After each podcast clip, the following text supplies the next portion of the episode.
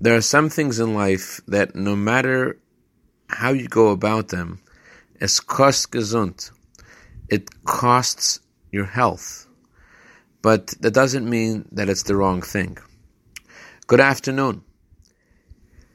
When the Torah describes Noah's survival of the flood, it says, Vayishoyer ach Noach, only Noah remained.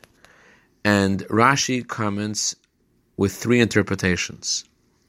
Either the words only Noah emphasize that there was nobody else, just Noah, or the word ach is connected to another word which means to cough because Noah was coughing blood because of the hardship of feeding all the animals. And a third interpretation that Noah once brought food late to the lion, and the lion hit Noah. These three interpretations give us insight about the responsibility we have to feed spiritually other people in our life.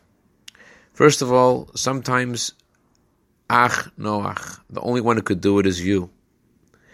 And sometimes there are people that could be quite difficult. And the Torah says, well, Noah did it anyways. He was coughing blood.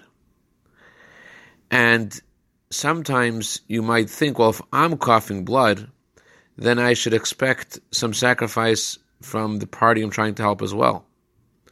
So the Torah says, no. No such thing as coming late. From yourself, you can demand sacrifice, but not from the person that you're trying to help.